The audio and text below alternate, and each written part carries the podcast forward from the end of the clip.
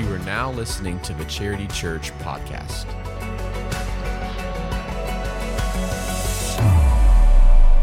Well, hello again, and welcome to our post sermon podcast. And yeah, it's Marty here and Tommy D. right. And I was gone last week on vacation, but I'll tell you what, um, the fill in did a pretty doggone good job. I mean, they didn't know they were going to get uh, a sermon and worship leading all at the same time. Well, I'm talking about the podcast last week. Oh, We'll get to the other in just a moment. But the podcast last week, you and Angie, Angie B stepped up and hit a home run. that was a grand slam home Grand run. slam. I thought it was excellent.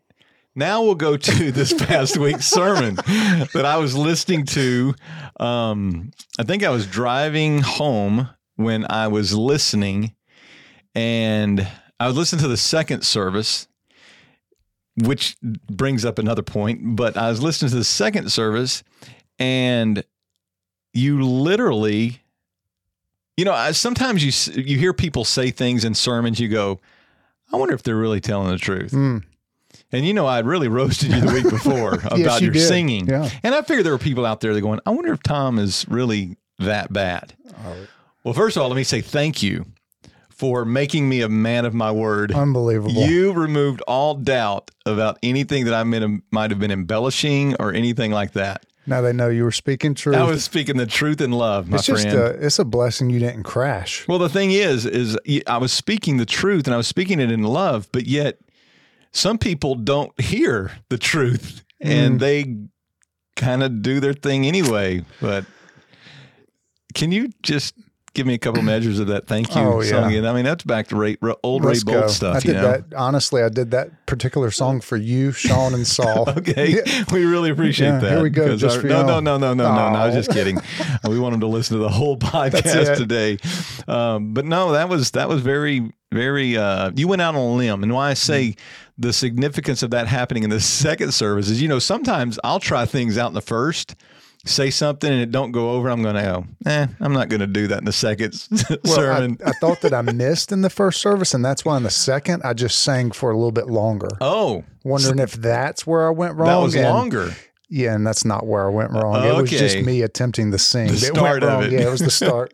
Was Leah sitting in her normal spot? Uh, she was sitting with our brand new grandbaby in the back. Oh, And okay. um, Or your parents down front? they were. But your mom probably says you can sing. She does. Um, She's like that American Idol mom that, that mom. would just go, "Oh, you're so You're good. amazing." Just get up there and let it go. You've got a gift from the Lord." But but Leah was quick to uh, affirm you that it was just as atrocious in the back as it was in the front. I'm glad Leah and I agree on that. But listen, the message as a whole, though, Tom, There you go. was a great message. It My was man. great. I really, um, I was hanging on every word after that. Well, you know the good news and um, being serious is the response has been amazing. Good. We've had multiple people step up and say that they were willing to lead or facilitate a group. Mhm. Um, 30 seconds before we started this, Angie just sent me another email of somebody wanting to get plugged into a group. So the which is great because you and I know the Yeah, benefits Absolutely. of being in a life group. So many, so many benefits. And you know, as I was listening to that, I was thinking about about my life group that I've been a part of. Some of those in my small group have been we've been together for gosh, 10, 11 years probably. And um I guess it's been about that long probably.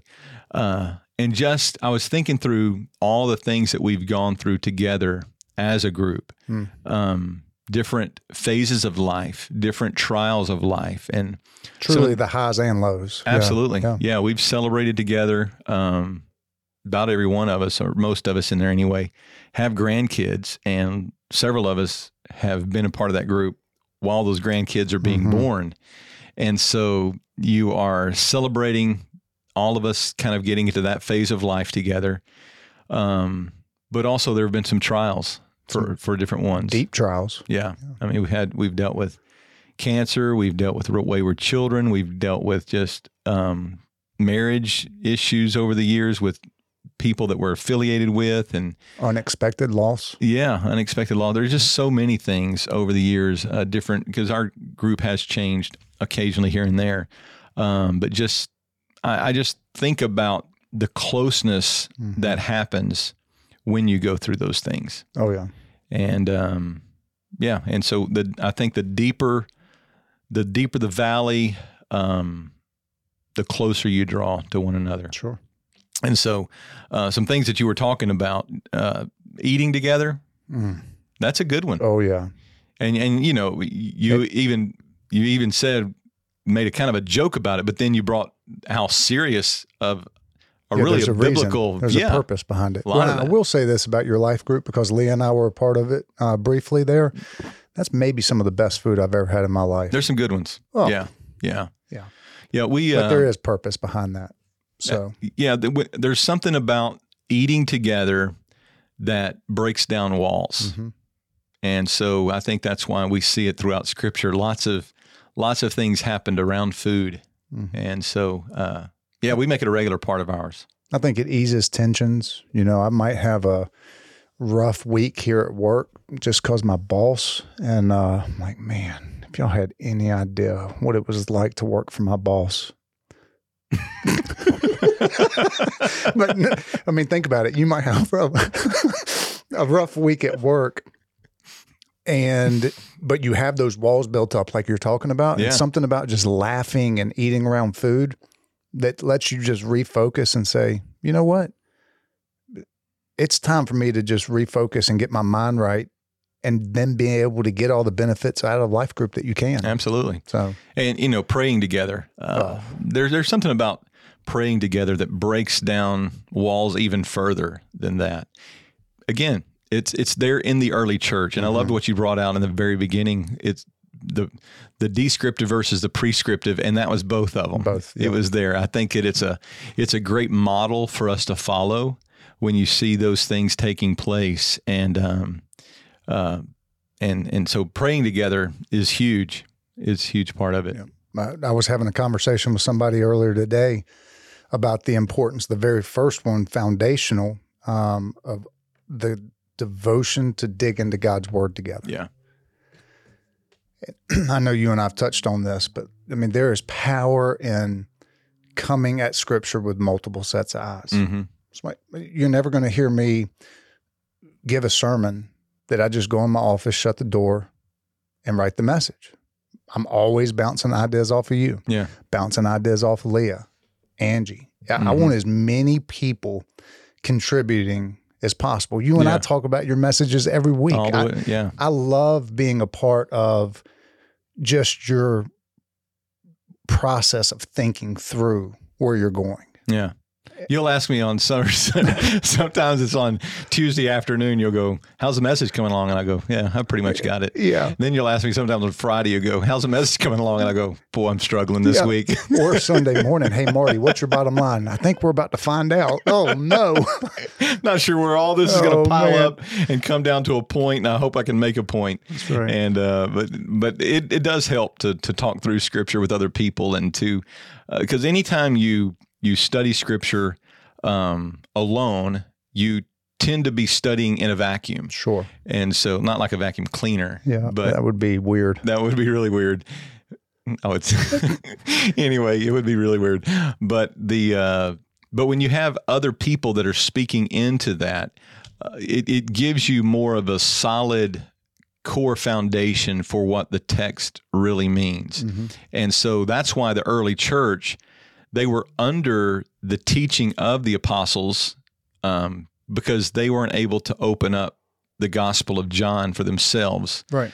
and so they were under the the apostles' teaching, and and I'm sure in those groups, in their homes, they were processing a lot of that information. Oh, absolutely. But this, what is this resurrection that they're talking about? Yeah. Right. I mean, so the apostles' teachings then would have been a lot of what we now know of as the Gospels. Right? I mean, they're telling those accounts um, and the significance of them.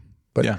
I just think um, the power behind that same concept of if you and I go to the gym together, I'm going to have a better workout than if I go to the gym by myself. Yeah.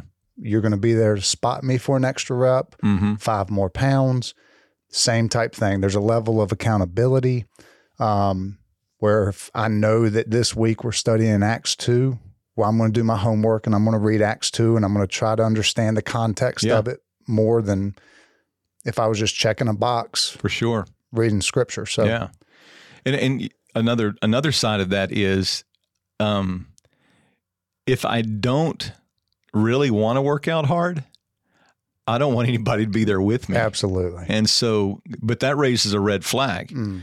If we don't want to be around the people of God in a group setting or even in a in the corporate Mm-hmm. uh, worship service gathering, I think that we need to check our hearts because when I don't want to be around other people that are going to be holding me accountable and raising me to a standard of spiritual growth that I need, then there may be something amiss in my heart and in my relationship with the Lord because we know that we're a part of a body and you can't just take an arm off and throw it out in the middle of the field and it thrive That's a it, great. it point. needs to be connected to the body and so uh, that's why i believe small groups are are so important and um and and also i think another aspect of that is we were talking about praying together we're talking about eating together we're talking about studying scripture together you had a, another point or two what Yeah, were two they? more. Um, learning how, practicing how to love, yeah how to love and then helping. Uh, Yeah. Devoted to helping each other. Right. And so when you think about all of those things, it it just there's there is a holistic approach to spiritual growth that doesn't happen like you were talking Mhm. about in your message on Sunday. That doesn't happen on a Sunday morning. It's uh it's not the same. Most people are sitting in rows that are listening to you or me or whoever whoever is is uh, preaching that day. Um, but it would be weird if somebody started raising their hands, Yeah. you know, and we got to stop and ask this, and what do you want? You know, what's your question, or what? Probably be correcting us more than likely. Uh, definitely correcting me. yeah. me is same with me. Um, but that small group setting gives you that opportunity. But I will also say this: that when it comes to the time of the of the study of Scripture, Mm-hmm. it's the hardest part. Sure.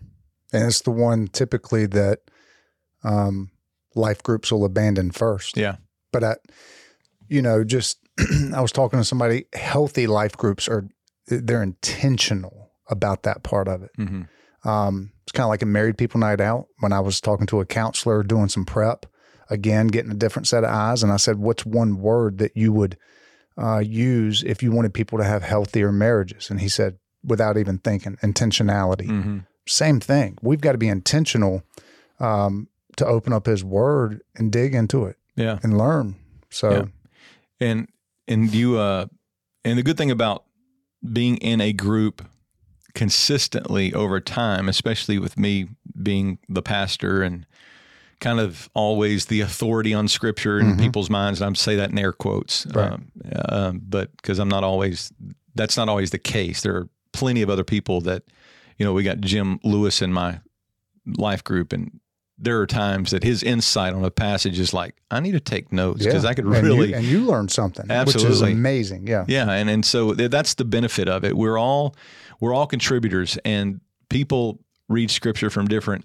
Um, we know there's there's one solid interpretation, but then there's multiple applications, and I love to hear even the ladies in our group Mhm. that have insight into practical application of a passage of scripture or a topic that we're studying and I can learn so much from that. And so it's it's so beneficial.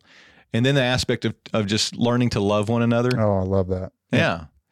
Rick, Um, Rick Warren says that life groups are a laboratory for learning how to love. So Eh, that's it's great. so true because I mean although I'm lovable all the time all the time. never have a moment where I'm not lovable Hold on, Um, I'm about to choke.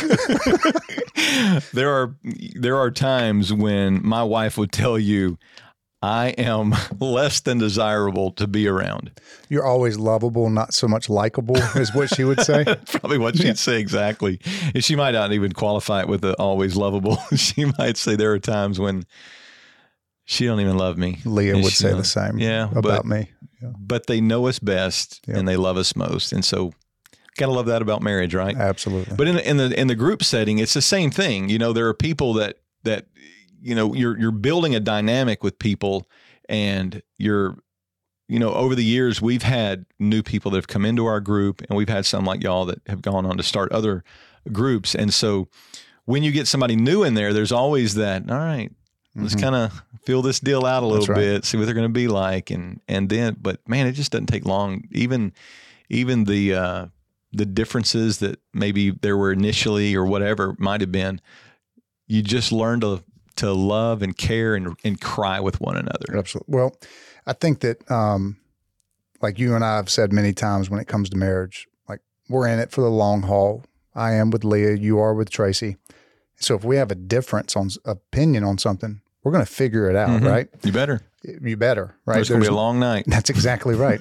well, and I think that as those relationships start growing deeper, you're in a group of people that are all different. You're not going to agree on everything, Yeah. but it's kind of that same thing. You're going to figure out how to love them. People are going to figure out how to love me in spite of me. Yeah. You're going to build a bridge, and it's just a, it's this beautiful ebb and flow that happens when you do life genuinely with people. What was the Andy Stanley quote about the Uh, one another, one the- another, The number one activity of the church is the one another each other. to one So another, each other? That is so good. And Yep.